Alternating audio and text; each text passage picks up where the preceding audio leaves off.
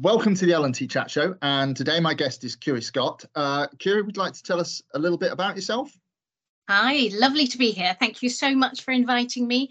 Yes, I um, spotted uh, the about your I spotted your podcast, and I thought, oh, I have something that might help. So um, I am freelance now after about 18 years in higher education, um, and what I'm doing at the minute is consultancy um, and coaching with creative approaches. And my main uh, focus is using drawing to think, to process, to work out complexity. And, and when you were teaching, what, what kind of subject areas was that? Um, uh, uh, a big answer to your short question, which okay. was um, I initially trained as a medical doctor. So um, I was teaching in the clinical setting and I really enjoyed it. So that's with medical students. And that meant that I, though I started medicine, I ended up, most of my career is in higher education. So the first set of people, if you like, that I was teaching was health professional students, all sorts of different health professionals, um, undergrad, postgrad. So I did that for 15 years. Um, so the majority of my story will be about that. I then, because I'm fascinated in how um, people, especially adults, learn, I carried on with education as a as a main thing for my master's and my PhD was interdisciplinary, and that resulted in me um, having a job uh, leading an education master's. So therefore, um, I was teaching, if you like, uh, postgrad, master's level, um, and it was generally a whole raft of disciplines. Um, and then the biggest proportion were new new lecturers so it was across accountancy so it was basically the pg cert in teaching that's probably right. clearer yeah, yeah. and so that was for the last three years and now um, i'm doing various things. One of them is I've just finished teaching students on business and organization about values and behavior. So that's again okay. at master's level and medical so, students as well. So just yeah. just to double check then, you you you qualified as a doctor. That's right. And you have a PhD. That's so right. You're, you're, actually doctor doctor. I am. um, and, and if anyone's old enough, they'll remember the Thompson thing in that. Um, okay, sorry, uh, I digress. Um, and you say you're doing consultancy at the moment. So is mm-hmm. that is that largely with universities, or do, do, you go out into sort of businesses? Yeah, fabulous. Thank you.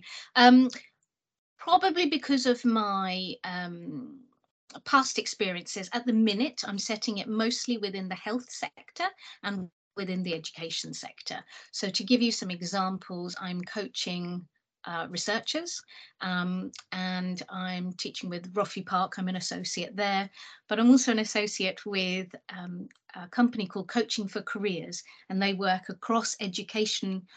Education, learning and development is probably the better synopsis. So I am working with some organizations.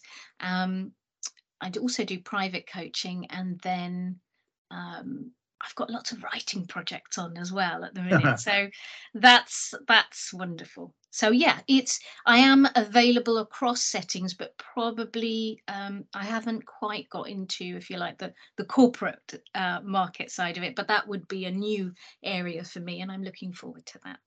Okay. Um, so from my limited knowledge of medical training, my um, uh, one of my best friends, um, his uh, son qualified as a uh, a doctor a couple of years ago now, um, and uh, I, I, sort of I get the impression that it's it's fairly. Um, I'm, I'm, trying to uh, traditional. Traditional would be the best word to use um, in terms of lectures, seminars, practicals, um, the the clinical side. Um, so I, I'm guessing that sort of that's how you started out and yes, that there yes. must have been a point at which for some reason you suddenly thought, or you gradually thought, maybe, uh, this maybe I should be using drawing as part of this this learning process. Can, you just talk us through that? Yeah, thank you. Um, and you're absolutely right. My training was um, uh, a traditional training, so that is uh, th uh, three years kind of studious studying um, without seeing patients, and then two years with patients. So that's the clinical bit.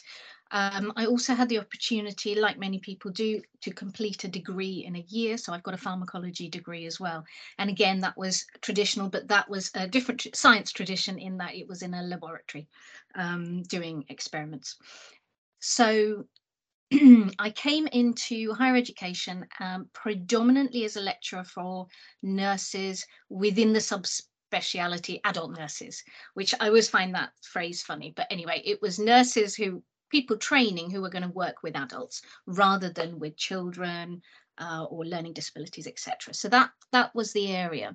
And what I found um, in teaching anatomy, physiology, and pathophysiology, so um, the structure and the function of organs, and then what happens when they go wrong. These mm. are hmm. heavily science based. And what I was finding was that I was having students who had almost, I don't know how to uh, when they came into those classes of science, they'd almost um, checked out in that they were like, I've never had a science qualification. I can't do this. Ah, right. Um, and so they were despondent about uh, doing an exam. They were despondent about learning all the stuff.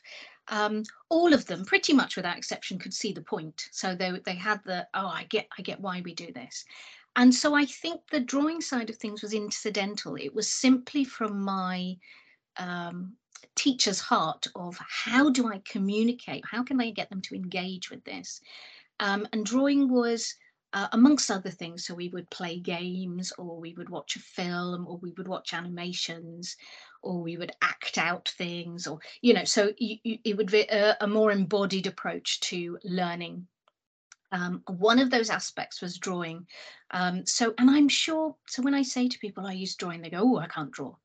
But actually, if I say to them, well, when you are describing something to your students, say in higher education, have you ever kind of mapped it out on the, have you mapped it out in boxes or in triangles or, or drawn it out and these are conceptual things and quite often people have they're like oh yeah i, I mm-hmm. draw a flow diagram or um, so for me um, a simple example would be saying that i was teaching about crohn's and ulcerative colitis and i would do that by on the board um, revising their recall of the digestive tract and getting us okay. all on the same page with that and then using that visual to sort of place on top where this is what ulcerative colitis does. So basically, um, I would call that explanatory drawing. Um, and I, I do, do suspect people do that. I don't think that's so unusual, but that was that was really it for drawing.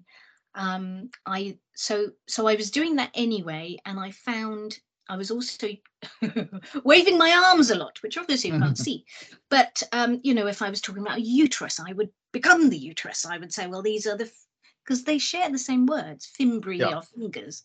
So I would use my body, and then I recorded myself. I think for a PG cert um, session, and I apologized to the students later, and I said, I'm so sorry. I just I I seem to wave my body a lot. You know, it must be super distracting. As I went around the group, which was a big group, people kind of whispered or, or you know pulled me aside, students, and said, "Please don't stop during these big gestures. Please don't stop because I can see what it is." Mm. And I have dyslexia, and so what I found anecdotally was that students with dyslexia were really finding it beneficial to draw and for me to draw with my body, if you like, or to use big gestures. And so that's when I thought, oh, there's something really valuable here. Um, um, and so I pursued those ideas in my master's and then got a scholarship, um, which was pitched at drawing actually from University of Brighton. So uh, that was about using drawing as a pedagogical tool. So as people would say, you know, like this was made for you. so that's why I focused on the drawing. So, so the initial point was essentially you drawing things, and yes. then uh, you asked the students to draw things.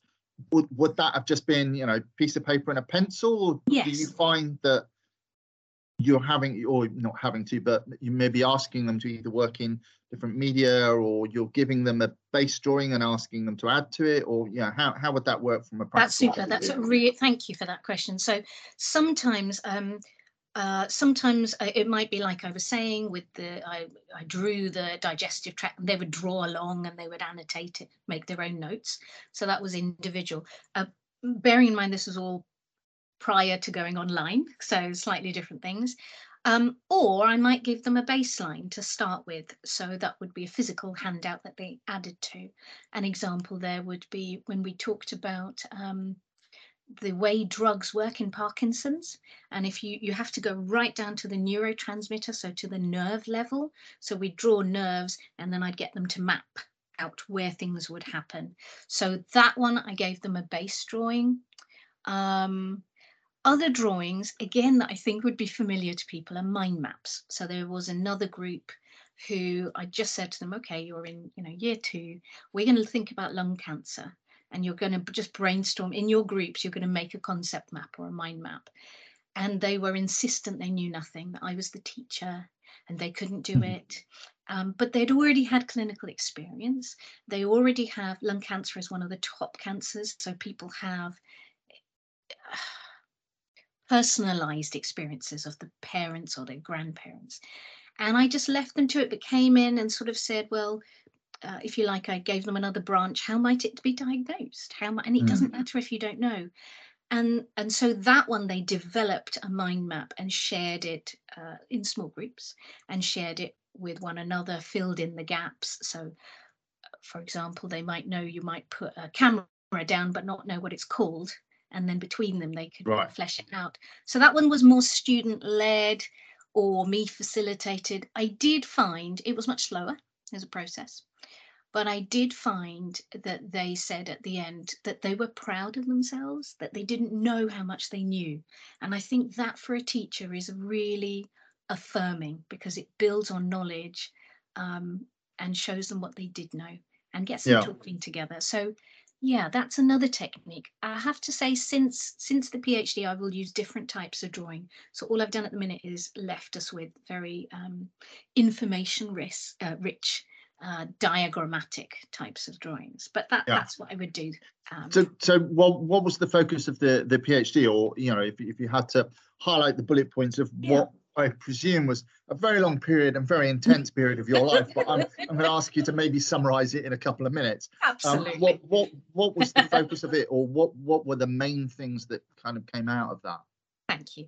Um, so the main thing that with PhDs was about looking at um, developing new knowledge. So it was very much looking at what drawing, what was out there already about drawing, um, and what area would I like to tackle. So there is actually quite a lot out there um, about representational drawing. So something like life drawing within health professions. And I, I was quite surprised. Um, and what what I was more intrigued by, so by this time I had moved um, uh, into other subject areas, and I was finding we were using uh, drawing for uh, looking at professional values, drawing for ethical decision making, drawing on euthanasia. So these were more exploratory drawings, and it was that which interested me. So um, I, what I ended up doing is I developed four workshops, so one to four, and I invited health professional students from across different professions to come and people over 60. And what we did is we um, they did some drawings, which I'll call intuitive drawings, and I can flesh out. So these were much more, much, much more like doodling drawings, where you're just making marks and seeing what evolves. Um, but they did that to think about their own future aging. So if I reframe that, it's saying to, to myself, Curie, we are going to use this sort of process of drawing to navigate and think about and explore um, uh, your perception of your own older age.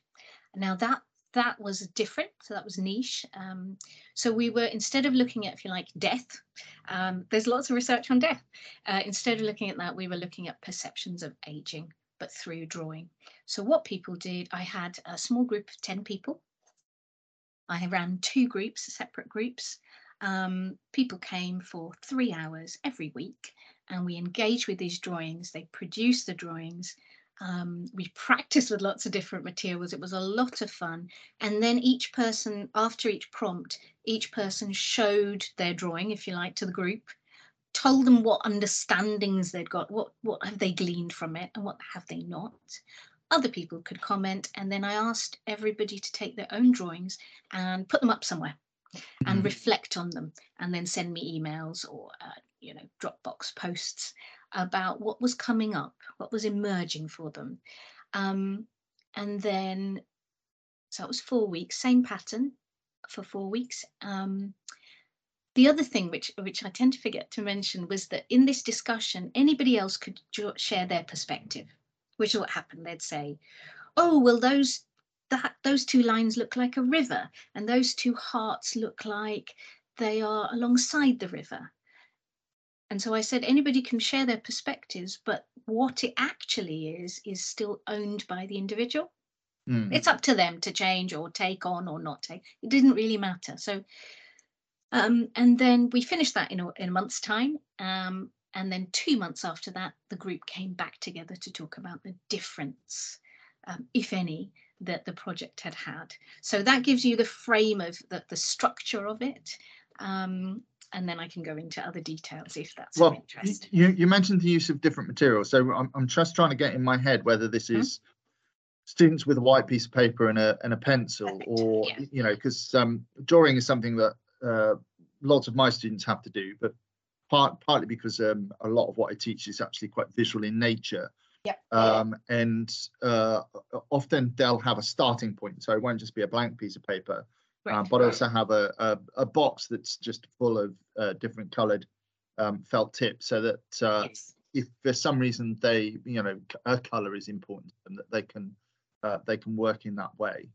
Um, so I, I don't know, you know, what what is that the process that you would use? So um, in this process, it was different materials for um, different things. Yep. So for um, for the PhD, um, my first year of the PhD, I spent a lot of time kind of invested in learning how to draw um, or learning different drawing techniques. Um, in terms of materials, when we came to the workshops, um, there was a range of materials, but because a lot of it might have been new to people, we had essentially we had playtime. So I put in different activities so people could get a feel of it. So um, interesting that you say you use pencils because certainly for me with the pilot, I did some pilots beforehand to try out materials. And I found that people were hesitant with a pencil in their hand. They, it's almost like they had to. Uh, it was like, well, what do I, what do I do with this? What, mm-hmm. how do I? And and there was a sort of panic that happened with pencils that didn't happen when I gave people felt tip pens, yeah. and didn't happen with oil pastels, or rather, the panic was curiosity with mm. something that was oil pastels. Um, so the types of materials that we used were uh, oil pastels, uh, watercolor pencils. So those are the ones where you draw and then you add water to them. Yeah. Um, white paint. I think we might have had some charcoal.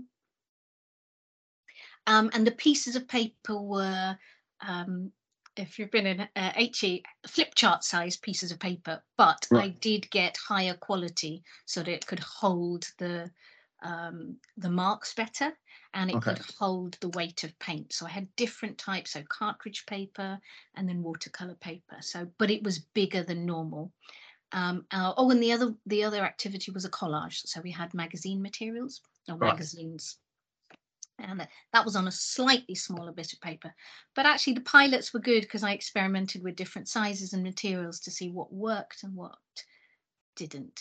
So yeah, yeah so the one thing I didn't have, uh, I didn't use was graphite pencils, but I gave everybody a drawing pack and we yeah. had some pencils in there. The other thing that we didn't use was a rubber. I I took the rubber out of everything because the main thing with drawing is people are uh, have a hang up about creating the right drawing and so yeah. you end up being in editing mode of of rubbing things out and so uh, we worked in biros as well so that actually they just had to make the marks and work with what there was okay Um, now, in terms of describing a, a, practical activity, you mentioned earlier mm-hmm. um, that you you um, taught non-medical people as well, um, and I think one of the groups you mentioned was accountants. Mm-hmm. Am I right in saying that? Yes, that's right. Um, and so, I, obviously, I, I, work in a business school, so that covers a, a number of disciplines. And although mine specifically is marketing, uh, we spend quite a lot of time with uh, management lecturers, uh, accounting and finance people, economics people, and so on. So could could you very briefly describe that particular context? You know, I, I know I know it, it might be that you're teaching teachers to teach, but even That's so, right. you yeah. know, in a in a different disciplinary environment, it'd be interesting to see how they responded to it and how they saw.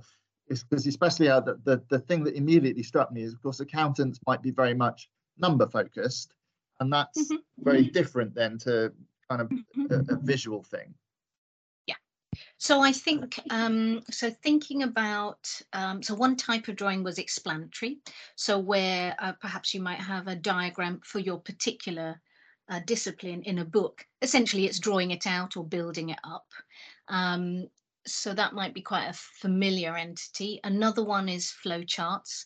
Flowcharts are super. This is um, this is not my activity, but this is one that you would start with, which is draw me out all the steps or draw or write out all the steps of making toast.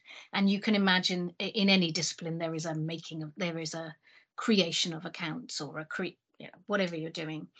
Um, and that is more of a process drawing. So once you, but what it does do is it it helps, often quite light-hearted, uh, but it also helps students navigate that some of the processes that they do intuitively, they might have to flesh out for somebody else. Yeah. If that makes sense. So it helps them see the different uh, steps in a process. And again, in business or management, that's quite helpful um, in terms of people, processes, and products. Yeah. Um, so that, that's, that's, actually quite quite similar to a, an activity that I do with my students, which is to try and get them to think about the process that's involved in assessment. Um, so I get them to write an assessment brief and a grading criteria, um, and then they swap these around between groups, and, and each group then goes through the other group's um, brief and criteria, and that's actually uh, to make a jam sandwich. So I provide them with some bread, uh, some jam, and some spread, um, and, and, and that's quite interesting as well because yeah, it, it, them having to think inside the process rather than it being outside. So rather than assessment being something which is inflicted on students you know that the, there is a greater sense of oh this is something i participate in and therefore you know i am a participant and i can you know we, we can discuss this amongst each others or, or highlight things to the lecturer because i also think it's quite important. I mean, especially since when I was doing this, it was with first years and getting them to understand that it's okay to say, I'm not sure what you mean by this, or this isn't clear, or you know, does this mean X? Um, rather than you know just having to sit there and go, well, I don't understand it, so I'll just you know I'll do what I think is required and, and carry on. Um, so yeah. did you go beyond that? I mean, did you have a accountancy or any of your other sort of non-medical students come back to you and say, oh, I, you know, I've used this in this particular context, or I found this worked really well? Yeah. So I think different as you know, with the PG Cert in education, it's very much here's your idea, go play with it and see what happens. Um, uh, another another way uh, that I'd already mentioned was the the mind mapping, concept mapping, so that people have got ideas, and actually that's really useful for revision in any subject. Just gathering a lot of information into a small area, um, mm. and and um, students students of the students, students of the PG Cert students were like, oh, I get it. So some, um, I know that some took it on in using a mind, using a concept map or a mind map in a presentation like Prezi, where you mm. can blob them out and then each bubble expands as you go on in the lecture. Yeah. And what they said was, or what I heard was that that was really helpful because students told them it was really helpful because they got a feel of okay we're going to go through five areas and and then it, it opens up and it's something that they can click in and write their notes etc so that was that was really good. Um, and another example is timelines. Um, so I've probably used this much more with um, bit like assessments really or getting people ready you know how have you dealt with challenges or um, health and well-being? Um, so certainly now having having students map out their learning journey on a line with the ups and downs and then thinking about their first three years of university and what they might need to help them out um, okay. is a really good ref- uh, it's not quite a reflect well it is it's reflecting back and projecting yeah. forwards um, that's that's not uh, that's obviously not discipline specific it's much more about the pastoral or the study skills side of things. Yeah yeah.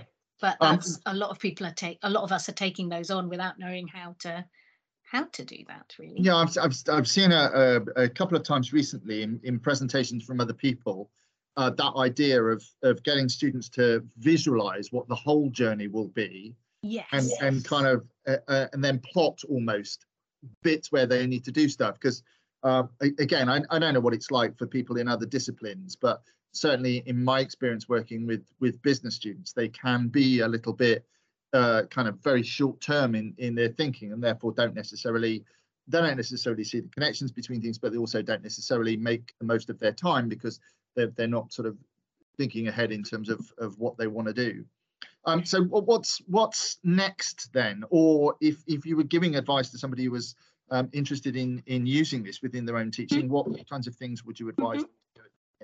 Um, well, the big thing with drawing is have a go. Have a go yourself. And I would say it's not it. It's a tool in your toolbox. Um, but as you learn about it, you'll learn how to use it. So the first thing is practice it out yourself. Um, and and be ready for your students to be resistant, whoever they are, because generally, um, this is a kind of across the world, uh, generally our drawing stops at the age of about 10. So mm. people tell you that they can't draw, their, chi- drawings are childish because they haven't, uh, it would their skill set with drawing would have stopped at mm-hmm. the time they stopped. Like any skill, you know, if you're playing the violin, can't play it, but have you done it? Yeah. So so taking people through, well, it's a skill that you haven't developed. Of course, you won't do it. And starting with really small um, drawings. So you, you'll have noticed that I stay away from uh, photorealistic drawings. Um, there is there's a huge value to them, but I I haven't been uh, uh, again PhD wise. I was doing something else, something new with that. So check out which types of drawings. So the ones we've talked about are very schematic or diagrammatic, and they are really helpful. When students can see the point, that's really helpful. Um, another one that we haven't mentioned is, which I'm doing quite a lot of, um, much more for the health and well-being, is drawing for distraction, drawing to lower stress. So yeah. just doodling. Let your students doodle, as in give them permission. Just say, do you know what? You might find you think better or take notes better in draw well doodling. Please doodle in my lesson. And I know that might mm. sound really tricky, but for some students, they can focus better. And this research tells us this that actually it takes off the either boredom or kind of oh having to concentrate on a yeah, tricky yeah. subject just takes the edge off that so that they can focus okay well that was all marvelous thank you very much indeed um, I'm sure it's uh, it will uh, you know provide a bit of food for thought for people in that I mean, I mean again especially in my discipline it tends to be very uh, text based and text focused and one of the things that I've uh, been trying for many many years is to um, to make the whole thing more visual because um, I would consider myself a a visual learner. And as you say if you've got students with um, any kind of uh, difficulty a la uh, dyslexia, um, then it might be sort of more beneficial to them to, to see things in a, a, a more visual way. Um, uh, you know, uh, well done with everything that you've done so far, and, and it sounds like you've got a lot of exciting stuff coming up as well. Yeah. Can I do two plugs for for items that means. you'll have a description for? Yeah. The first one was that I was commissioned to um, write a book, and there's a series called The Arts for Health, and this is by Emerald Publishing. So there's other things like poetry or filmmaking, or eh, there's all sorts of things, wonderful things. Um, my one was on drawing. Now that's not learning and teaching focused, but because I also use coaching, it, it is about developing through drawing in different spheres. So that's about drawing for health and well-being. Um, and that perhaps will interest people that are researchers because it's a researchers research-based book. So it's full of research with some practical applications. Um, and the second thing is a shorter piece, which I've written for the Creative HE um, uh, network. And so I'll right. put in a link for that. And that's about learning and teaching um, in, in HE and the use of drawing within that. So that will hopefully be helpful. Okay, that, that's marvelous. Uh, Curie, thank you so much for your time today. That was lovely. Thank you so much. Cheers. Thank you.